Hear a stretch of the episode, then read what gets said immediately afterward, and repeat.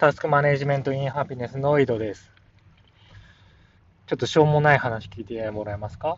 あの、私、今、事務職やってまして、で、まあ、ある PDF ファイルを、あるフォルダに入れるみたいなね、仕事があるんですよ。で、それ、結構ね、あの、めんどくさいんですよね。Windows の社内サーバーかな、まあ、共有フォルダ開いて、で、その特定のフォルダを検索するためのキーワード、検索窓入れて、で、検索ヒットして、で、そこに PDF ファイル放り込むんですよね。で、この作業が RPA だと自動でできるんですよ。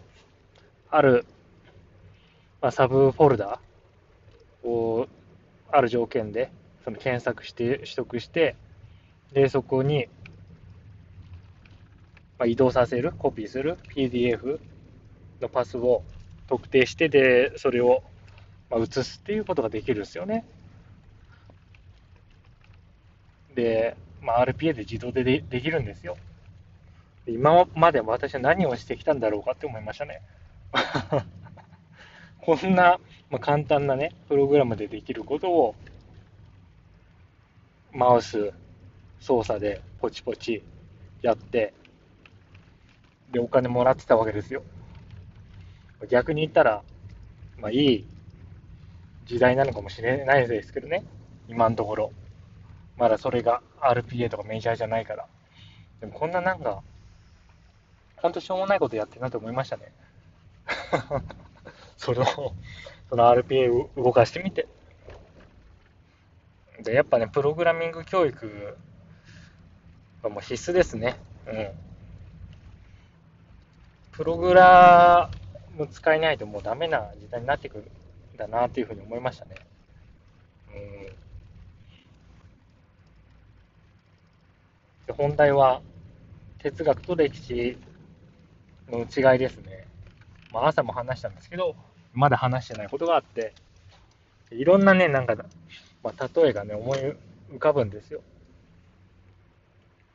で、もう一つ思い浮かんだ例えっていうのが、あの、鋼の錬金術師っていう漫画、有名なんで、皆さんご存知だと思うんですけど、まあ、その中で錬金術の工程があるんですよね。手順みたいのが。でその手順っていうのが、理解、分解、再生成なんですよね。それで、登場人物の中に、スカっていうのがいて、で、まあ、錬金術師なのかなそれで、そのスカっていうのが、錬金術で物は作らないんですよ。理解、分解までしかやんないですよね。だから、なんだろう。その分解して、まあ、戦うんですよね。戦戦闘要員というか、戦闘員というか。で、哲学って多分、スカーなんじゃないかなと思って。まあ、世世の中というか、世界というか、まあ、現象を理解して、で、理解できるということは分解できるんですよね。で、そこで終わり。で、再生成するのに、多分歴史がいるんじゃないかなと思うんですよ。再生成する場合は。うん。哲学って多分再生成しないんじゃないかなって。突き詰めても結局理解、理解のところをまあ、いろんなバリエーションとか、いろんな解釈とか、で、まあなんだろうな、幅広げていくけど、それを使って再生成ってしないですよね、多分。そう。再生成するには、やっぱり目的がいるんですよね。何かしらの。で、それを哲学は持たない。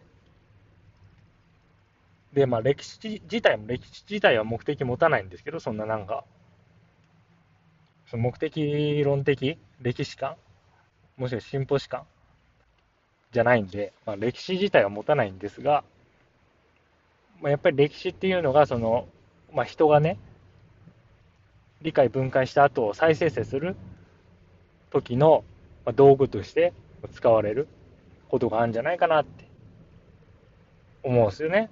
でそれは歴史を物語として捉えるから。うん。古典ラジオも、なんかそういう気がありますよね。物語にしますよね。歴史を。で、これも結局、まあ歴史というものをどう見るか次第なんで、その歴史を解釈する人の、まあ、癖というか、思考法タイプ次第なんですが、でもまあ一般的にやっぱり物語として見ますよね、歴史を。で、そうすると再生成できる。分解したもの、まあ、これを自分の好きなように再生成できる。でこれがまあ歴史の役割というか、歴史ができることかなと思うんですよね。で厳密に言うとおそらく、その理解分解の工程も歴史と哲学では違うんですよね。だか歴史は多分人間の感情とかその欲求とかそれをベースに理解してその事象を理解して、まあ、分解するけど哲学はその人間の感情とか欲求の根源とか、まあ、それのさらに大元ですよね。それこそ意味論とか。そこから、まあ、理解するんで、おそらく分解の仕方も違う。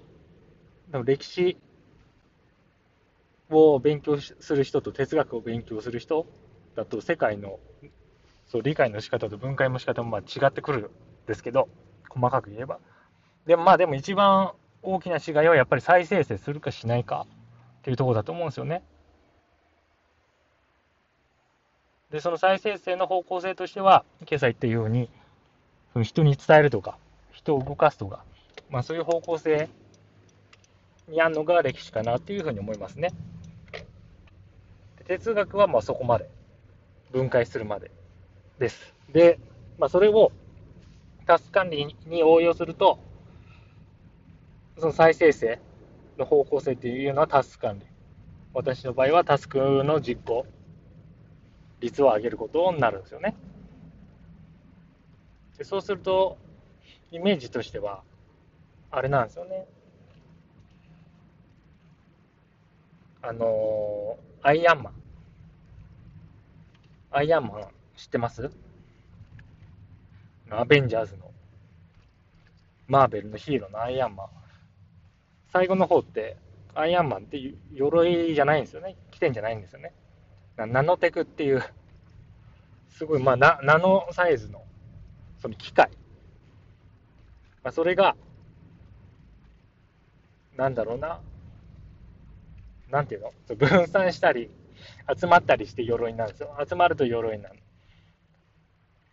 で、そのアイアンマンになってるトニー・スタークっていう博士が、その武器が欲しいと思ったら、まあ、その思い通りに、その武器の形状に、そのなんあれなんていうの？ナノテク、テクノロジーはナノテクっていうんだけど、まあ、あの、細かい粒子がこうやって再結合して、で、武器になるんですよね。そんなイメージですね。で、分解するから、その、素粒子みたいにまあ、消えるわけですよね。私の中で。その意味付けというか、解釈というか、ファサーツって砂みたいになるんですね。で砂みたいになった後に、タスク管理に都合のいいように再生成される。その形をなす。自分の思い通りって言ってもいいですよ。思い通りにも形をなす。そんなイメージなんですよね。あれがね、だやっぱね、パラダイム転換しないといけないと思うんですよね。おそらくその三つ子の魂100までみたいな、感覚。えっ、と、これアナロジーですよね。この物理世界である、まあ、現象っていうのは、リンゴ飴みたいな話かな。これ合ってるかわかんないけど。そう言ってなん、まあ、自分っていうものリンゴ飴だとしますよ。その飴つけますよね。飴つけたらコーティングされて、固定されるんですよね。で、それにまた飴つけて、まあ、どんどん大きくなっていくわけですよね。ああいうふうになんか積み重ねみたいなだから、捉え方かな。自分というものを。その歴史観。で、これはもう歴史と言ってもいいかもしれない。その過去からの積み重ねで自分を捉える。そうすると、今言ったようなそのナノテクみたいな捉え方はできないですよね。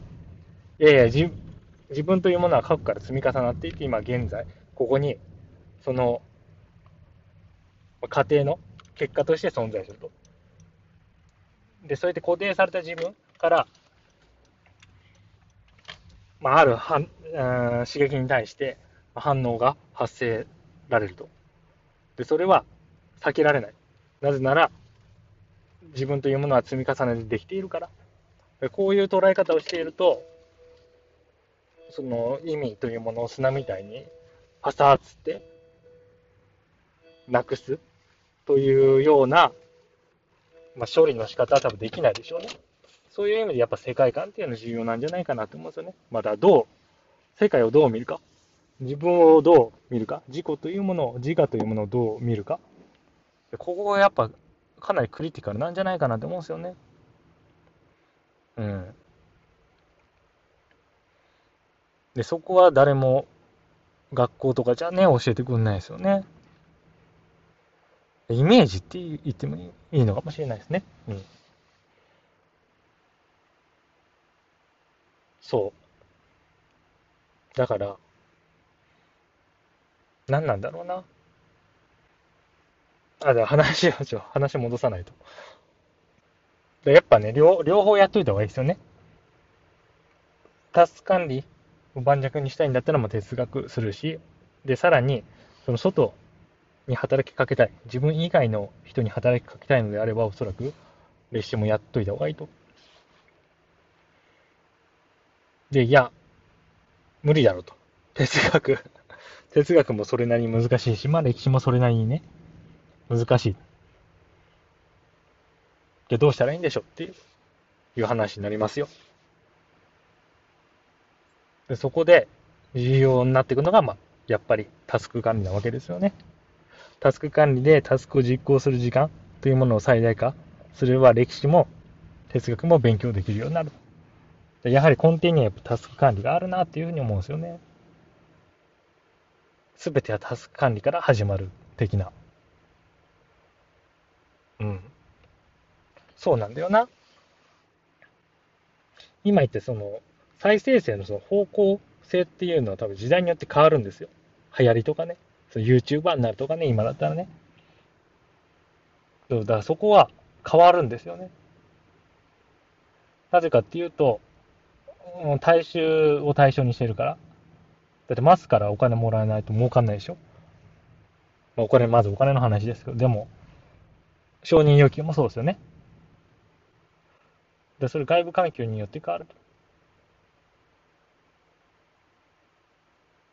でそういう意味では、歴史はマーケットインなのかもしれない。